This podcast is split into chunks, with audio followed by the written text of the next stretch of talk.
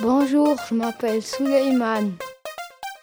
Si j'étais un gnome, je porterais des beaux habits. J'aurais un pantalon, une chemise noire, des baskets, une ceinture.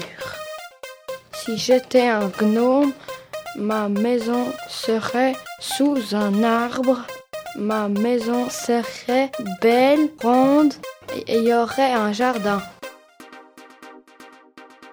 Je vivrais avec ma femme et mes 4 enfants.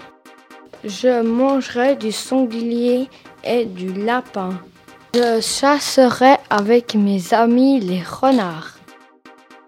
J'aurais plein d'amis et mon ennemi c'est le chevreuil. Mes amis seraient le renard. C'était Sylejman en direct de Trampoline FM. Yeah!